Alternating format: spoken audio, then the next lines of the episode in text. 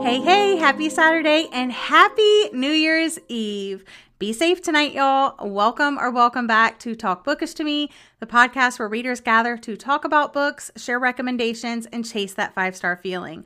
I'm your host, Gwen, and today I'm joined by Jesse for day number seven of the twelve Days of Christmas episodes and giveaways. Happy New Year's Eve, everyone. My name is Jesse, and I have a YouTube channel called Reading with Jess, where you can catch me doing like some reading vlogs, wrap-ups, T B Rs, book hauls, and reviews. And you can also catch me over on Instagram at readingwithjess underscore. The twelve Days of Christmas episodes and giveaways started December twenty-fifth and runs through Thursday, January fifth. Each day you can tune in to a new episode and enter for a chance to win. You can win either a book from your wish list or an exclusive Talk Bookish to Me beanie.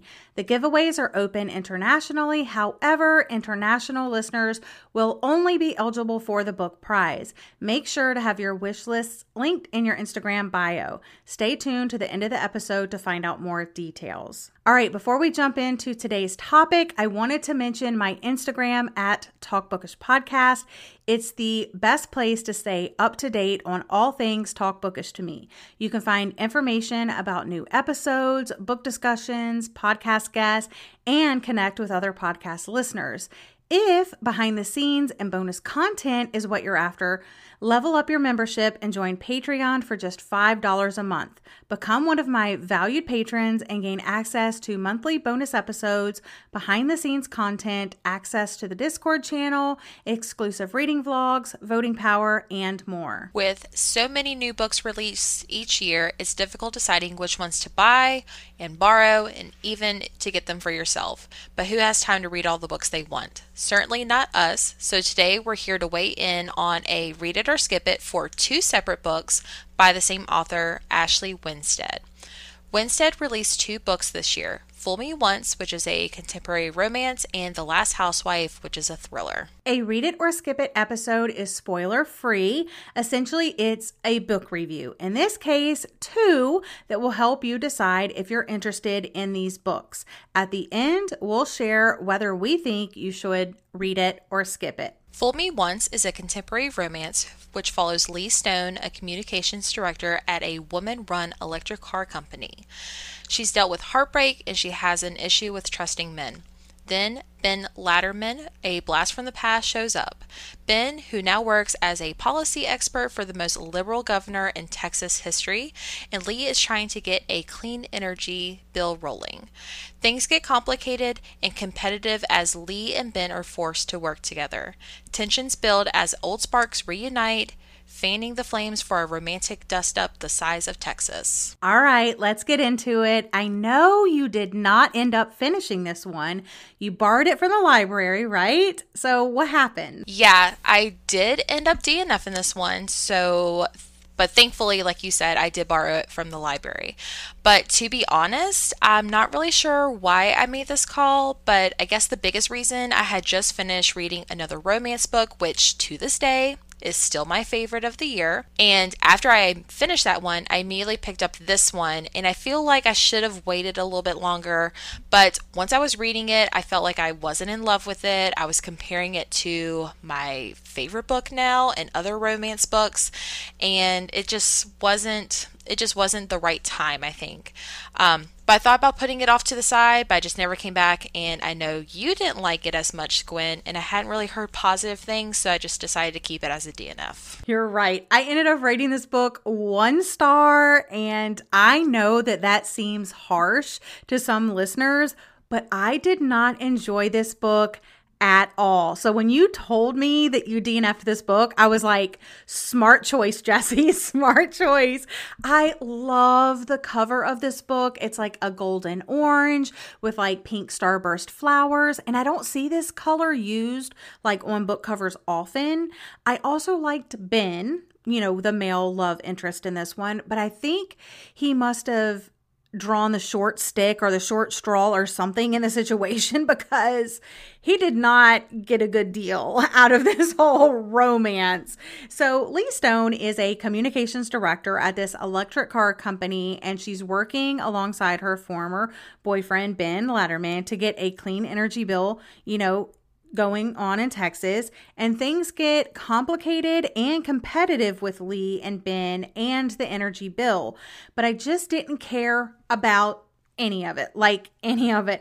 I'm all for like a kick butt twenty-first century woman fighting the powers that be, but the message that Winstead was sending was like too heavy-handed and boring for me to carry about like any of it. Plus, I found Lee to be really freaking childish when it comes to her relationships with her sister, her mom, her friends, Ben, pretty much everybody that she came in contact with. I was like, is this a grown woman or is this like a thirteen year old, you know, girl? That's how it felt to me. Um, so Lee, better known as Stoner, is the cool, no strings attached girl who will drink a man under the table, smoke a joint to ease her worries, but buck up in the boardroom. I call bullshit. Is this the twenty-first century version of a manic pixie dream girl? Like, God, I hope not. Anyways, now let's talk about the lack of romance. I went into this for the romance. It was pitched as a contemporary romance. It is not a romance, you guys. It literally is not. The chemistry, passion, the awkwardness of the sex scenes, like, horrible. Um, did not like, do not recommend. um, I felt nothing for these two. Like, as a couple, their chemistry was just not it. Um, they may have had a past, but I was never rooting for them. And like I said, where I said Ben drew the short straw, like, I don't think that they would make a good couple. Like, even though, like, if they end up together, I was like, no, this is not going to work long term. So, and Ben just doesn't deserve the shit that Lee gives him, and in the past or in the present day. Um, so, like, hard pass from me. He deserves better. Um, last but not least, I will say that Winstead successfully stereotyped Texans. You can already imagine, like, cowboy hat, snakeskin boots, big belt buckle, bolo tie. And yes, of course, we're talking about an oil tycoon. Like I said, nothing about this book was redeeming. The story was not for me. I hope it found its audience, but it was not me. And girl, I would not go back to it. Oh, man. It was I- just a hot mess. Yeah, it sounds like it actually sounds like something I would absolutely hate. So I guess I did make the right call. You did. So, but in all fairness, sometimes comparisons between books help me decide whether or not I'm interested. In this case, the only books I could think of with similar premises of heavy politics with a dash of romance were Red, White and Royal Blue by Casey McQuiston and Meet You in the Middle by Devin Daniels. I would pick those over this one, like in ranking of my favorites. Like, my favorite was Red, White, and Royal Blue. Gave that five stars. Meet You in the Middle also did not like, but I liked it better than Fool Me Once. Read it or skip it time. Do I think that I should recommend this or not? It just depends. In my opinion, one hundred percent skip. Um...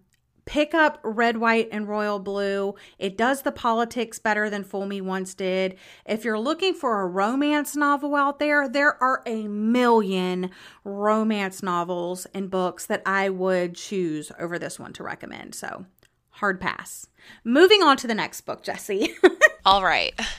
The Last Housewife is about a woman determined to destroy a powerful cult and avenge the deaths of the women taken by it, no matter the cost. While in college in upstate New York, Shay Evans and her best friends met a captivating man who seduced them into a web of lies about the way the world works, bringing them in under his wing. By senior year, Shay and her friend Laurel were the only ones who were managed to escape. Now, eight years later, Shay built a new life in Texas suburbia, but when she hears the horrifying news of Laurel's death delivered, of all the ways, by her favorite true crime podcast Crusader, she begins to suspect that the past that she thought she buried is still very much alive, and the predators are more dangerous than ever. Recruiting the help by the podcast host, Shay goes back to the place she vowed she'd never return in search of answers. As she follows the threads of her friend's life, she's pulled into a dark, seductive world where wealth and privilege shield brutal philosophies that feel all too familiar.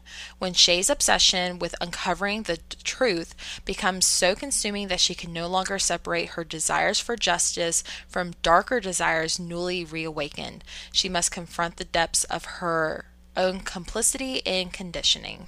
All right, let's get right into it. What did you rate it? What were the highs and what were the lows? Okay, I personally gave it four and a half stars.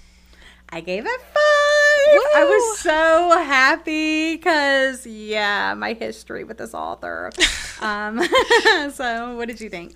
Um, well, some of my highs, I felt like it had some dark themes, just like her debut of In My Dreams I Hold a Knife. I loved that it had podcast elements, and shockingly enough, the cult worked for me. I found out this year that I don't really enjoy cults in my thrillers, but this one worked for me for some reason. I think it's because the it was really dark and you really don't know what you're getting yourself into, kind of like a real cult. You learn more and more the deeper you get, and you find out you can't get out. Um, the complete opposite of Fool Me Once. The Last Housewife was so interesting right from the start. It got dark enough without going over the top. I mean, for me, for my personal taste, it touched on social issues and themes like power and consent, beauty standards and obligation. It's being dubbed yet another cult book, like you said, and I hope that doesn't deter readers like us that aren't into, like, cult books. We're kind of like over that. I kind of thought that it read more like Secret Society almost, but by definition, yes, it is cultish, so that's true. Um, but there's just so much more than that going on in this story, and I can see its faults, but for me, it was just like so close to perfection that I had to rate it five stars. Um, it handled everything beautifully while leaving the reader haunted by the end. Yeah, and some of my lows, I don't really have any complaints on my end. I really enjoyed this book, and it shocked me from start to finish. The only reason why I couldn't give it a full five stars is I feel like my five stars are precious to me, and this one just barely made the cut. Um, But it's still a book I would highly recommend. I know Gwen will go in more details, but it does have dark and triggering things. So if that's something you're scared of or concerned, definitely maybe, you know, do your research. But that would be the only negative. Um, the beginning of the book does list the warnings that I feel like are important. So if you are concerned, listen to Gwen or read the warnings yourself. I personally enjoyed everything about it, um, but it can and will be disturbing for some readers because of the content. There's even, like Jesse said, there's a content warning page in the very beginning of the book, which... can more books do this, please? Yes. Um, it lists suicide, rape, physical violence, sexual violence, self-harm, uh, misogyny, drug use. There's probably other things as well. Um, if you don't enjoy books that have those things in it or like contain violence against women, I recommend staying far, far away from this book. It is not a popcorn thriller. It's not a poolside read. Um... It's not fast-paced, um, and sometimes it can seem repetitive, but that's hard to explain without, like, spoilers. So I'll just say either you'll be a fan of this one or you won't. I really haven't seen anybody, like, middle of the road for this one. Of course, it's still, by the time we're recording this, it's still a fairly new release. The only other thing that I wish, um, I did listen to this on audio and read along physically, and I wish that the transcripts when he's talking to her were produced like a podcast rather than just read like the normal narrative. That would have been like solidified it. You know, like this is one of my all-time favorite. But like as a book, how it's written, great, wonderful, perfect, five stars for me. Yeah, it may have gotten five stars if it was produced, like you said. That may have been five stars for me. It would have bumped it up for you. Yes. Mm-hmm. All right, so sometimes, like I said, comparisons help. So are there any books that you'd say if you like this book, then you might like The Last Housewife or vice versa? Or like if they've read The Last Housewife already and are looking for something similar? So I don't have like a direct comparison, but if you're looking for something with similar dark themes, I think Pretty Girls by Karen Slaughter definitely has those. Um, if you're looking for something regarding cults, I would recommend When She Returned by Lucinda Berry. And if you're looking for a story about uncovering the truth about something that happened in the past while doing a podcast, I would do The Night Swim by Megan Golden. Jesse, you kill it with these recommendations. Oh, because I I couldn't think of any good comparisons for this book. I mean, I did read Winstead's debut, In My Dreams I Hold a Knife, and I thought it was a good thriller. It was an average, you know, thriller. I wasn't as, you know, I wasn't as in love with it as everybody else was. And I think the hype did kind of contribute to that a little bit, but I didn't think it was anything special, where I think this one is kind of different and special. Um, but if you liked her writing in that one, obviously same author writing the same genre, which I definitely think and I hope she stays in the thriller lane, because that contemporary book, let's not talk about it anymore.